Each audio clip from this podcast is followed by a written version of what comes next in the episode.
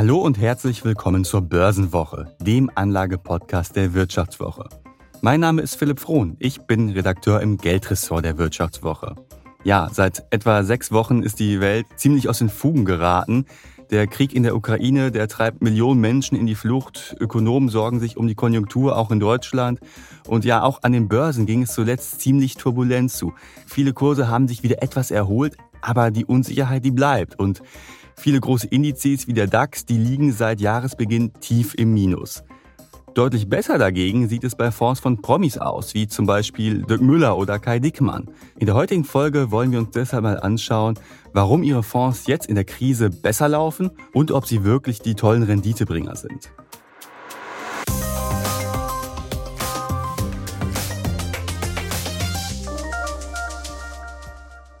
Ja, für das heutige Thema habe ich mir geballte Expertise aus Frankfurt zuschalten lassen. Ali Massawa. Er ist Fondsanalyst bei der Fondsplattform Investor und kennt sich auf dem Gebiet aus wie ja kaum ein zweiter. Hallo, Herr Masafer. Hallo, grüße Sie. Herr Masafer, bevor wir jetzt mal inhaltlich uns etwas intensiver mit den Fonds beschäftigen, blicken wir doch auch mal ein bisschen so in die Vergangenheit. Da ist die Zahl der Promi-Fonds ja wirklich deutlich gestiegen. Letztes Jahr startete ja Frank Thelen äh, sein Tech-Fonds. Einige Jahre davor kam der Zukunftsfonds von Kai Dickmann. Und ja, 2015 war es, meine ich, da startete Dirk Müller seinen Aktienfonds. Also das Interesse der Anleger ist ja schon irgendwie da. Warum hat Ihre Bekanntheit so einen großen Anziehungscharakter? Naja, das ist, ähm, also warum haben Promifonds so, so, eine, so eine Anziehung auf Anleger? Da muss man unterscheiden. Ähm, das geht ähm, erstmal darum, dass diese Fonds ein bekanntes Aushängeschild haben. Also Kai Diekmann kennt jeder oder viele kennen jeder Bildzeitungsleser. jeder Bildzeitungsleser genau, sehr prominent in den Medien unterwegs. Das heißt, ähm, das ist eine Persönlichkeit, die aus anderen, aus einem anderen Kontext Meistens ist es ein breiter sozialer, gesellschaftlicher Kontext, ähm, also nicht finanzieller Kontext. Ähm, das sind Personen, die dort äh, bekannt sind und äh, die transferieren quasi ihre Bekanntheit auf einen Bereich, der wenig sexy ist, wenn man das so salopp formulieren darf. Finanzangelegenheiten sind ja nicht besonders ähm, ja, attraktiv für den, den, die meisten Bürger. Und deswegen mhm. ähm, ist das ähm, das ist eigentlich eine gezielte Strategie, eine bekannte Persönlichkeit als Aushängeschild in einen Bereich zu transportieren, der weniger attraktiv ist für die mhm. äh, Allgemeinheit.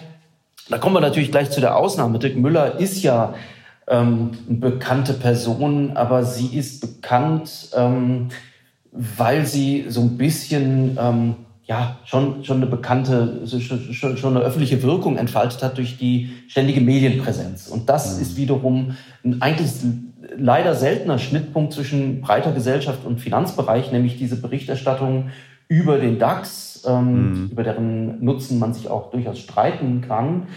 Die hat diesen, ähm, ja, man muss es einfach sagen, Kursmakler bekannt gemacht, weil er unter der DAX-Tafel immer saß oder stand. Mhm. Und durch eine ausgefeilte Mimik, die er offensichtlich sehr ähm, öffentlichkeitswirksam gezielt so ähm, unternommen hat, um von den Kameras eingefangen zu werden. Sprich, also die Kameras haben immer diese Mimik ähm, eingefangen. Und wenn jetzt der DAX runterging, dann hat Dirk Müller sehr, sehr öffentlichkeitswirksam die Hände über den Kopf zusammengeschlagen. Oder er hat dann optimistisch nach oben geblickt, wenn der DAX nach oben ging. Ähm, also Fun Fact, ähm, für einen Kursmakler ist es komplett egal, ob der DAX steigt oder fällt, weil der macht immer sein Geschäft. Wenn er ein gutes Geschäft wenn er gut im Geschäft ist, dann mhm. ist er in der Lage, seine Aktienpositionen immer gut abzusichern. Der kann sein Buch sauber halten und es ist komplett egal, ob der DAX fällt oder steigt. Aber ähm, mhm. er hat es wirklich durch seine Mimik geschafft, ähm, ähm, ins Fernsehen zu kommen mhm. und, und ähm, diese, diese Five Minutes of Fame, ähm, die man kriegen kann, wenn man ähm, vor Beginn der Tagesschau in, in, in wirklich zur Primetime sich präsentieren kann, die hat dann dazu geführt, absurderweise, dass Dirk Müller in der Allgemeinheit mhm. wirklich eine große Bekanntheit erlangt mhm. hat. Und deswegen, also lange Rede, kurzer Sinn, ähm, Promifonds funktionieren deswegen, weil die bekannten Personen aus einem breiteren Kontext kommen, aus der Gesellschaft und diese Bekanntheit nutzen mhm. für ihre Fonds. Man könnte also sagen, hätte Dirk Müller ein paar Meter weiter weggesessen, wäre er vielleicht jetzt gar nicht in der Position, wie er ist. Aber wenn man sich mal das laufende Jahr etwas anschaut, da haben die Promifonds ja wirklich teilweise deutlich besser performt als beispielsweise der DAX. Der liegt ja nämlich seit Jahresbeginn ja fast 10% im Minus. Dirk Müller liegt nur leicht im Minus. Der Zukunftsfonds von Kai Dinkmann zum Beispiel, der liegt ja sogar im Plus. Warum gibt es da jetzt gerade so eine Entwicklung gegen den Trend? Ja, ich würde ganz gern an der Stelle unterscheiden. Also ich würde unterscheiden zwischen ähm, den Promi-Fonds, wo der Promi als, ja, nennen wir es mal einfach Marketing-Aushängeschild fungiert. Das ist das Beispiel bei Kai Diekmann. Der Zukunftsfonds ähm, ähm, ist ein, ich nenne es mal, seriöser Fonds, der von einem Profi aus ähm, Freiburg gemanagt wird. Also wirklich ein, ein, ziemlich guter Fonds. Er ist ein defensiver Mischfonds. Insofern würde ich sagen, man braucht den oder man sollte ihn nicht mit dem DAX vergleichen. Nach einer kurzen Unterbrechung geht es gleich weiter. Bleiben Sie dran. Sie leben Fairness, Kultur und Werte? Zeigen Sie Ihr Engagement als Arbeitgeber und werden Sie Teil der Fair Company Initiative. Mit der Fair Company Initiative zeichnet das Handelsblatt Unternehmen aus, die insbesondere Berufseinsteigern und Young Professionals ein faires, attraktives Arbeitsumfeld bieten. Zu den entscheidenden Werten gehören unter anderem das Engagement für Mitarbeitende, Diversity und Chancengleichheit, Nachhaltigkeit und gesellschaftliche Verantwortung. Erfahren Sie jetzt mehr unter faircompany.de. Anders als bei Müller. Bei Dirk Müller ist es ein bisschen anders. Dirk Müller hat den Anspruch, einen Aktienfonds zu managen. Und ähm, da kommen wir zu dem Bild zur Analogie des äh, mexikanischen Scharfschützen. Ähm, Dirk Müller ist, finde ich, ähm, der, der ist da, ähm, da kann man eine schöne Analogie herstellen. Er ist immer hyper vorsichtig, er sichert seine Aktienpositionen immer ab. Ähm, das hat dem Fonds langfristig überhaupt nicht gut getan. Also man mhm. muss unterscheiden, der Dirk Müller Fonds, ähm, der hat ein Basisportfolio. Das Basisportfolio besteht aus Qualitätsaktien die wären fantastisch gelaufen. Mhm. Jetzt ist der Fonds aber in den letzten Jahren sehr, sehr schlecht gelaufen. Wir haben ja gesehen, da waren Apple drin, gelaufen. da war ja Amazon drin, Microsoft, also ja. Titel, die ja in den letzten Jahren wirklich äh, ja an dieser Börsenrally total partizipiert haben, die Treiber waren und Sie haben es gerade schon gesagt, seitdem ja der Fonds von Dirk Müller aufgelegt wurde, steht er ziemlich im Minus. Äh, wie kann das passieren, ist die Frage, ne? Ja, da, genau. Und das, das Problem ist, also dieses Basisportfolio, ich habe es jetzt nicht nachgerechnet, aber ich bin relativ sicher, dass dieses Basisportfolio, was den Fonds ausmacht von Dirk Müller, mit ziemlicher Sicherheit den MSCI World zum Beispiel, das ist ein bekannter Index, geschlagen hätte. Hat er aber nicht und er zählt ähm, zu den wirklich allerschlechtesten Aktienfonds, und zwar, weil er dauernd ähm, die Positionen absichert. Das heißt, er sichert ähm, diese Positionen ab in dem Sinne, dass er den Markt rausnimmt und er, er, er, er eliminiert quasi die, die, den Marktfaktor, indem er einfach ähm, short geht und er sichert halt alles mhm. ab und was abgesichert ist, kann halt nicht performen. Das mhm. heißt, dass, ähm, ähm, das ist ein Drama, weil mhm. er ist angetreten mit einem Aktienfonds, aber er ist nicht am Aktienmarkt präsent. Und jetzt kommen wir wieder zum mexikanischen Scharfschützen. Ähm, ähm, der ballert wild ähm, um sich und malt hinterher die Zielscheiben auf. Und ähm, sein Anspruch ist es halt in schlechten Phasen ähm, äh, gut zu performen. Das tut er auch, wenn der Markt nämlich nach unten geht. Mhm. Aber das, das haben wir bei Corona auch gesehen. Genau. Das Blöde ist nur, dass Aktienmärkte langfristig ähm, steigen, solange das Wirtschaftswachstum funktioniert. Da gibt es zwar nicht eine ganz klare, einen ganz klaren eins zu eins Zusammenhang, aber die Aktienmärkte steigen langfristig. Und wenn ein Aktienfonds nicht am Markt präsent ist und der Aktienmarkt langfristig steigt, dann erklärt das die sehr schlechte Langfristperformance ja. dieses Fonds. Kurzfristig hat er Glück, ne? Oder man kann es auch vergleichen mit der Bahnhofsuhr, die stehen geblieben ist. Ne? Zweimal am Tag zeigt sie die richtige Zeit an und wir haben jetzt nun mal die Zeit, wo der Markt runtergeht und mhm. siehe da, Dirk Müllers, Müllers Fonds ähm, ist, ähm, steht nicht ähm, so schlecht da. Er steht auch nicht brillant da, weil mhm. Absicherungen kosten wahnsinnig viel Geld. Man könnte also sagen, Anleger hätten ihr Geld genauso gut unter das Kopfkissen legen können, da hätten sie mehr von gehabt. Aber jetzt vielleicht mal ein bisschen weg von Dirk Müller. Wir haben bei ihm gesehen, ja, zu viel Sicherheit, die er ja bei sich ins Portfolio integriert, killt nun mal die Rendite. Mit einem recht gegenteiligen Anspruch äh, ist ja Frank Thelen jetzt gestartet. Der hat ja letztes Jahr seinen Tech vor äh, zehnmal äh, DNA initiiert und das läuft ja unter dem Stichwort, hat er ja selbst gesagt, Diversifikation kostet Rendite. In seinem Portfolio, da finden sich auch dementsprechend wirklich ja nur Tech-Werte. Ähm, nach einem halben Jahr kann man jetzt sagen, ja, das Mantra führte dazu, dass der Fonds deutlich schlechter abschnitt als der MSCI World. Der liegt ja deutlich im Minus. Richtig, der zehnmal äh, DNA von äh, Frank Thelen, der liegt im Minus und bei dem Fonds, da bin ich so ein bisschen hin und her gerissen. Also ich, ich, finde, ähm, das klingt jetzt ähm, vielleicht ein bisschen komisch, aber solche Produkte, die nicht diversifiziert sind, die haben durchaus ihre Berechtigung, wenn sie ein bestimmtes Exposure, also eine bestimmte, ähm, einen Zugang zu einem Markt eröffnen, der ansonsten wirklich nicht so den meisten Anlegern offen steht. Also die meisten Anleger gehen in breit diversifizierte Produkte wie ähm, ETFs auf den MSCI World und so weiter. Ähm, da sind diese Unternehmen, die bei Frank Thelen drin sind, nur sehr, sehr wenig vertreten. Und es ist total legitim, wenn man jetzt sagt, ähm, äh, ich will aber wirklich ein Zukunftsthema spielen.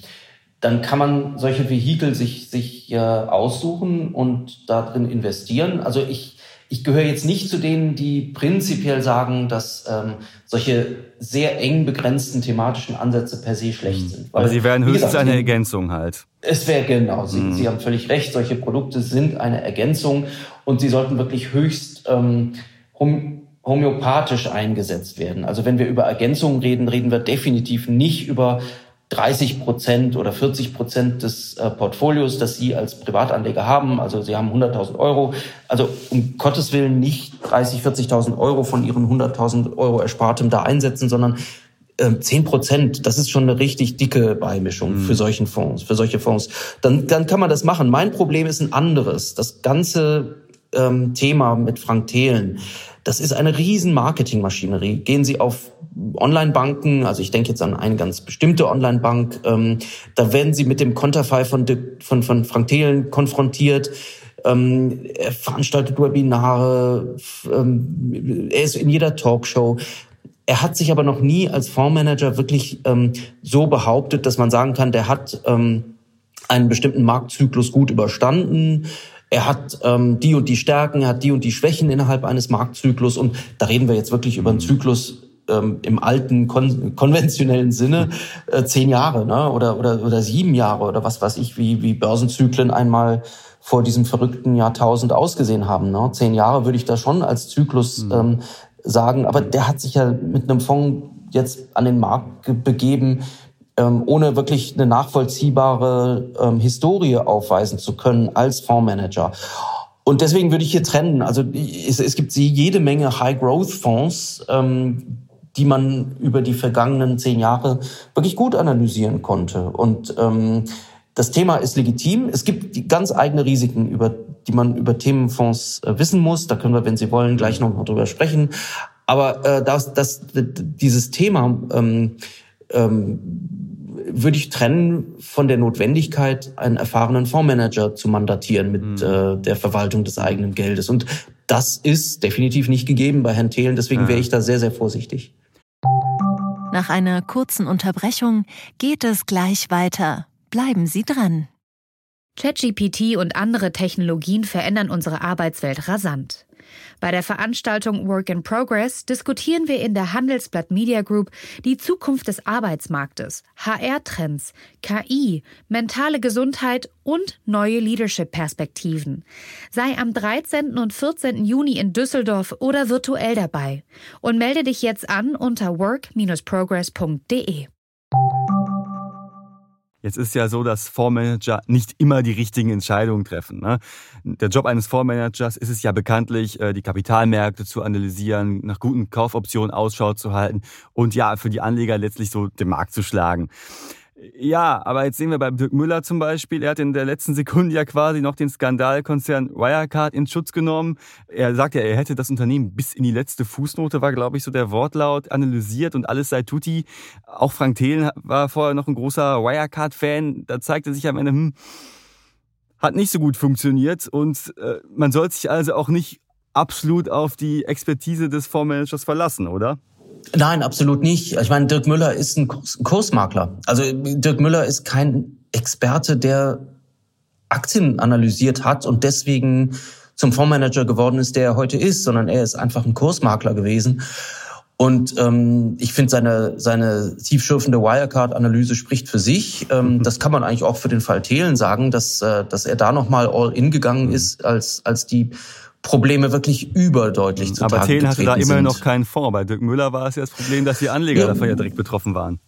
Genau, genau, genau. Ähm, der Punkt ist, ähm, ja, also man muss halt schon gucken, was haben die vorher gemacht und wie erfolgreich waren sie damit. Und Dirk Müller hat seinen Fonds zwar jetzt auch schon vor, vor über sechs Jahren oder vor fünf, fünf bis sechs Jahren gestartet, hat aber vorher sich nicht wirklich als Fondsmanager ähm, her hervorgetan.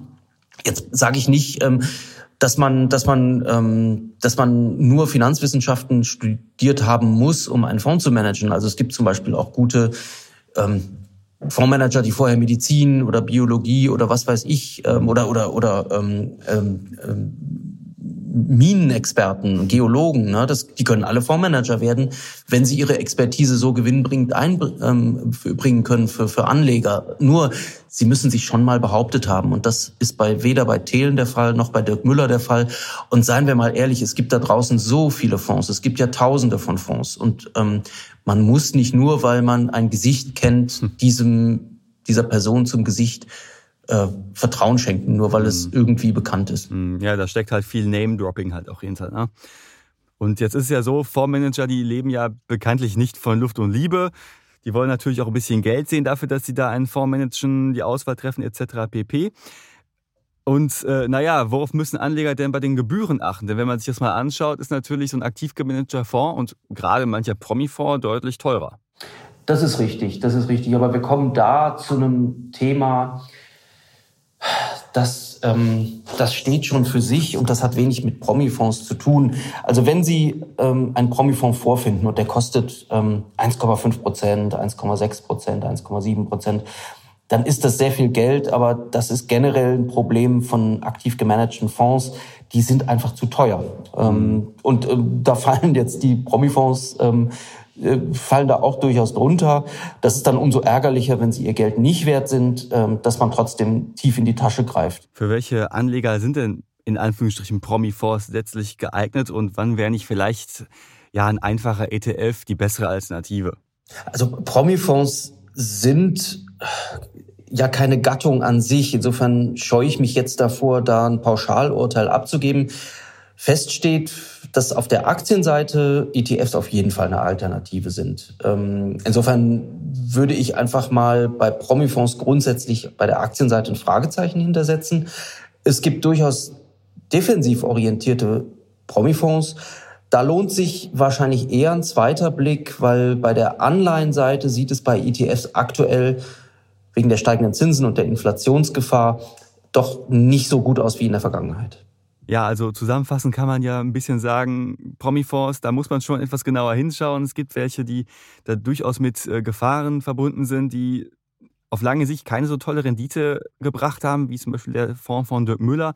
Andere Fonds wie der von Kai Dickmann zum Beispiel, der Zukunftsfonds, ja, der hat sich durchaus geschlagen und hat auch seine Berechtigung. Also es bleibt spannend. Äh, es lohnt sich auf jeden Fall, die Entwicklung der Promi-Fonds zu beobachten. An dieser Stelle möchte ich noch mal kurz darauf hinweisen, dieser Podcast ist keine Anlageberatung. Wir können keine Haftung für Entscheidungen übernehmen, die ihr am Kapitalmarkt trefft. Wer sich noch etwas intensiver mit den Fonds von Müller oder Thelen und anderen Promis auseinandersetzen möchte, dem empfehle ich, unsere neue Börsenwoche zu lesen, unser Newsletter. In der aktuellen Analyse gehen wir nämlich noch etwas detaillierter auf einzelne Fonds ein. Den Link dazu, den findet ihr wie immer unten in den Show Notes. Herr Masawa, vielen lieben Dank für Ihre Einschätzung und natürlich liebe Grüße nach Frankfurt. Ja, ganz, ganz herzlichen Dank für Ihr Interesse, hat Spaß gemacht und äh, ja, tschüss aus Frankfurt. Danke, tschüss. Und zum Abschluss der Folge möchte ich euch, liebe Hörerinnen und Hörer, noch ein tolles Angebot vorstellen. Als Hörer der Börsenwoche bekommt ihr alle Inhalte der Vivo für fünf Monate zum halben Preis. Auch den Link findet ihr unten in den Show Notes. Ich sage da mal vielen Dank fürs Zuhören. Bis zur nächsten Woche und ciao, ciao.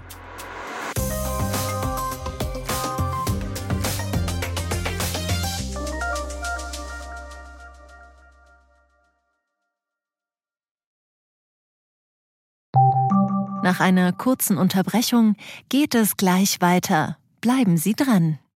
Wie steht es um den Standort Deutschland? Wie entwickelt sich der Goldpreis? Wie führe ich in meinem Unternehmen KI ein? Ich bin Horst von Butler, Chefredakteur der Wirtschaftswoche und jeden Tag liefern wir Ihnen Analysen, Kommentare, Reportagen und Hintergründe, damit Sie fundierte Entscheidungen treffen können. Sei es für Ihr Geld, Ihre Immobilien, für Ihre Karriere oder für das eigene Unternehmen. Wir begleiten Sie beim nächsten Schritt und wir denken an den nächsten Schritt. Für unsere journalistische Arbeit wurden wir jetzt sogar mit dem European Publishing Award ausgezeichnet als Magazin des Jahres und das wollen wir mit Ihnen feiern. Auf vivo.de slash ausgezeichnet können Sie jetzt drei Monate lang die Vivo zum halben Preis lesen. Also da würde ich ja zuschlagen. Ich freue mich auf Sie.